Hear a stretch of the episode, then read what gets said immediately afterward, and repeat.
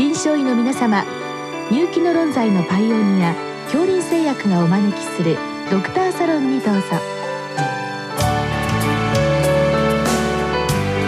今日はお客様に国立医薬品食品衛生研究所客員研究員小野寺博さんをお招きしております。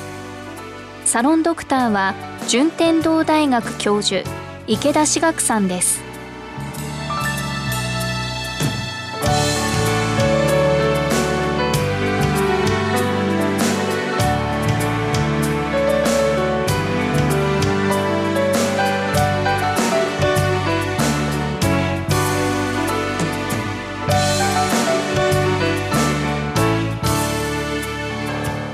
小野寺先生よろしくお願いいたします。よろしくお願いします。本日はですね、えー、っと看護師さんが注射の準備をした時にインフルエンザワクチンの薬液が目に入ったんだということなんですけれどもこの場合は洗い流すだけでいいのでしょうかということですがどうなんでしょうか？はい。結論からいくとインフルエンザワクチンが入ったとすればそれもエア抜きをしてて入るのでしたならば洗い流すだけで大丈夫だと思います。ただまあ一般的な応急処置を水で流していただいて問題はないと思います。ただし万が一その後から時間が経って自覚症状というかあの痛みとかかゆみとか腫れとか熱とかが出てきたならば眼科を受診するようにお勧めします。あのご質問で他のワクチンで目に入った場合気をつけるものっていうのはあるんでしょうかということなんですけどまあワクチンといってもたくさんございますよね。どのようなものがやはりあの気をつける必要があるんでしょうか？そうですね。ワクチンの種類っていうのも、まあ、インフルエンザ予防に使われている季節性ワクチンとあと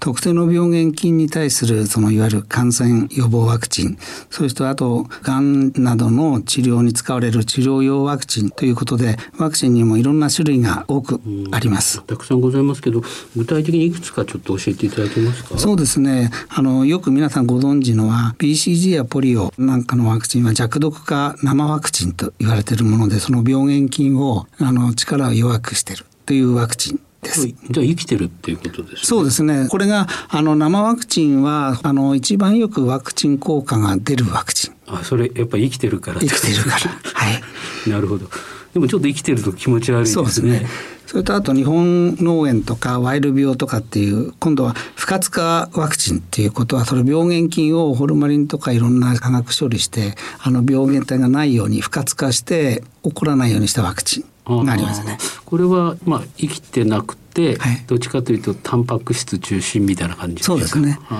ですけどこの場合生ワクチンよりも効きが悪いので1回で済まなくて数回時間を空けてっていうことになります。なるほど。そういうことになるわけですね、はい、はい、他にはそれとあと破傷風とかジフテリアっていうのはそのいわゆるそういう病原菌の毒素のワクチントキソイドワクチンと言われるもので、うん、で破傷風のあのワクチンっていうのはあのこれはその破傷風菌じゃなくて破傷風菌から出る毒素で疾病に起きるので。その毒素を弱くしたものまたは毒素の一部を使ったワクチンですね。あじゃあある程度毒素を生成してそれから作るということですね。ね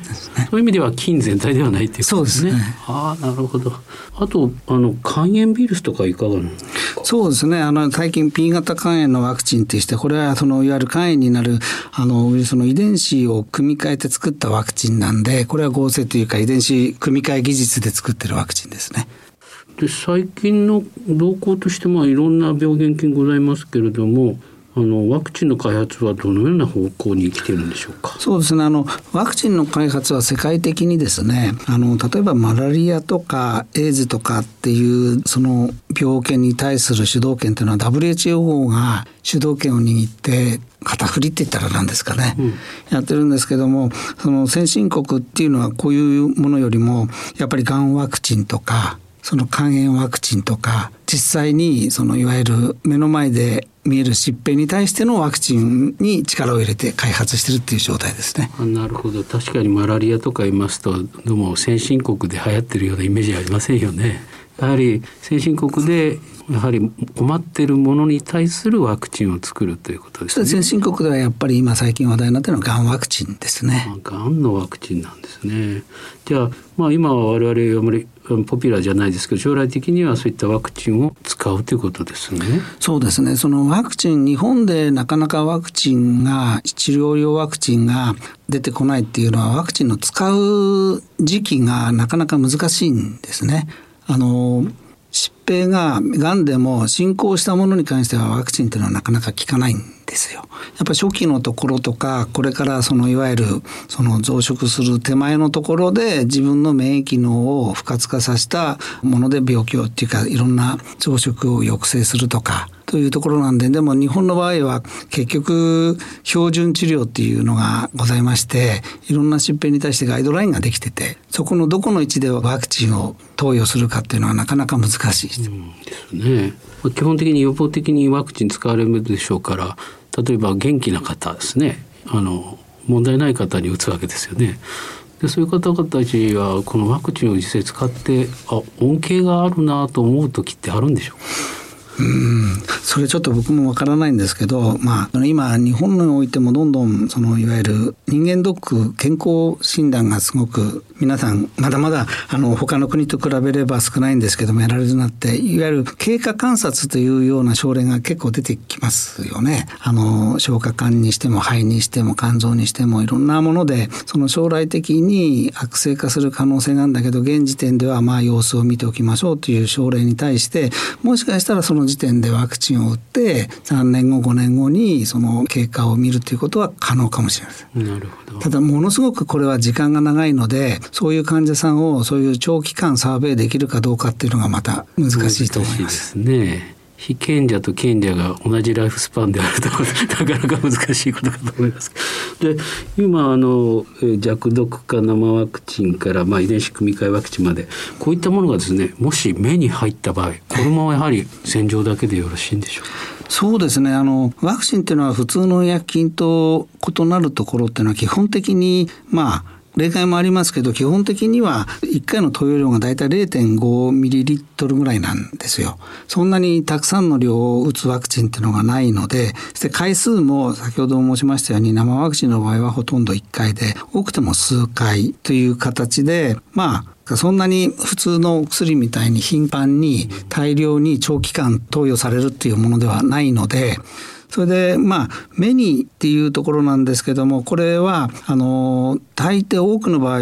ワクチンの場合の投与は皮下投与か筋肉内投与皮内投与でまあ昔はその生ワクチンシロップがあったんですけどシロップっていうのがあんまりないくなってほとんどが結局皮下とか皮内とか筋肉注射で直接体内に打つっていうことになってます。そうなってくると、あの、まあ、その、刺激性とかですね、組織障害性というそういう物理的なものに関してはものすごく厳重に管理してまして、やっぱそのワクチンの抗原自体ではなくてそのそれに対する添加物とか不活化する時のホルマリンであるとか保存量であるチメロサールであるとかあとその物性的に pH があのアルカリになると組織っていうのは人の組織っていうのは非常に損傷が大きいので pH の調整とか浸透圧がなるべく1に近いようにするとかそういう物性的な調整をしながら作ってるのでまあ安全といえば安全だと思います。そうですか。やはり、はい、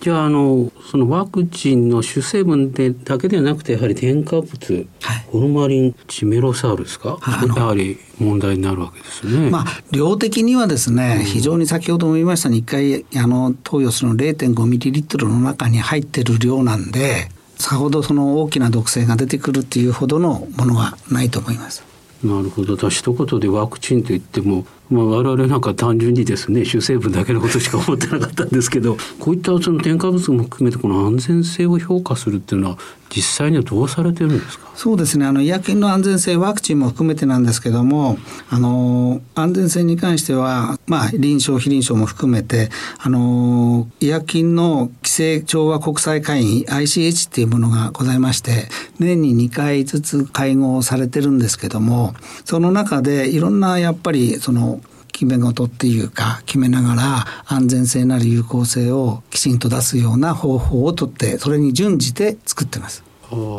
その非臨床安全性試験というのは動物を使うんそうですね。動物だけなんですけど今 EU の方で動物を使う試験っていうのは動物愛護の問題で福祉の問題で規制されてきますのでまあ最低限のところでも動物が使えないわけではやっぱり新しく開発した医薬品を直接いくら理論的に安全だと言っても人に直接は打てないので動物に打ってそのいわゆる無毒性量とか有害作用の程度とか場所なんかを調べることは今でも最低限しています。で例えば EU に何か日本から輸出するものっていうのは動物実験をしてはいけないんですあの、薬品の場合はまださほど厳しくないんですけど、化粧品はもう動物を使って安全性を調べた化粧品は使えないということになってますね。はあ。じゃあ何か細胞とか使うんでそうですね。その変える代替法っていうのが、今、その各国でいろんなものを開発してまして、日本でもジャクバムっていう代替法の、あの、国際、あの、いわゆる連合っていうのに入ってまして、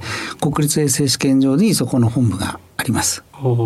でも、医薬品は、まあ、今のところは動物を使って実験してもいい、ということです、ね、薬品の場合は他の物質と違うところは薬品は意図したもので意図して人に投与するっていうところなんでこれはやっぱり安全性はもちろん食品とか化学物質なんかのものとは違って大量に病気を治すためにそのいわゆる効果が出る量を打たなきゃならないので効果が毒性をあの上回る量と投与方法とそういう物性のところを検討しなければいけない。っていうことですね。なるほど。それを見つけるためにはやっぱり動物試験が現在のところ必要であると。そういう意味であのワクチン開発が、まあ、なんか時間かかるっていうのをあの一般の方々はちょっと理解できてないようですよね。やはりこういった動物実験も含めてそれから後に臨床試験ということですからやはり2年とかはかかっちゃうということなんですかね、ね、動物試験でワクチンの場合はもう最低限毒性がないっていうところを見るんですけど何せ人に打つ量が先ほども言いましたように0.5ミリリットルなんで それで何か出てくるかというとよっぽどの強力なものでもなければそれ動物試験のところでやっぱり刺激性のあるものもあります。そういうものもあるのでそういうものはもう人には投与する前に開発が断念されるということになります。なるほどやはりそういった安全性も含めてもう時間をかけてやはり開発しなければいけないということですね。どうもありがとうございました。